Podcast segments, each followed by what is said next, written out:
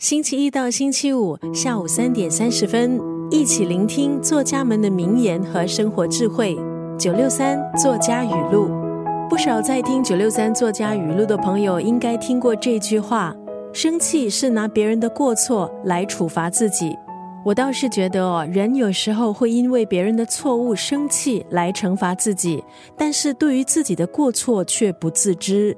今天在九六三作家语录，借由台湾作家张曼娟老师的文字呢，我们来聊聊生气这件事。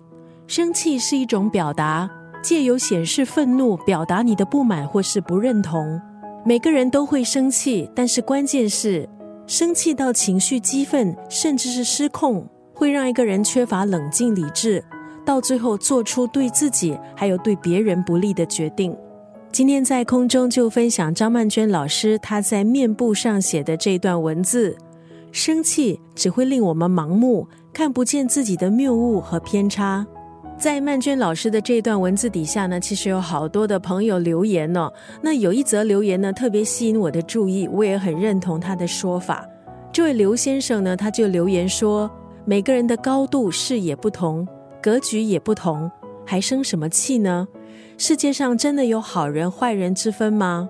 以哲学的理论来讲，这两种人所处的环境差异，做出的结果其实只是各取所需。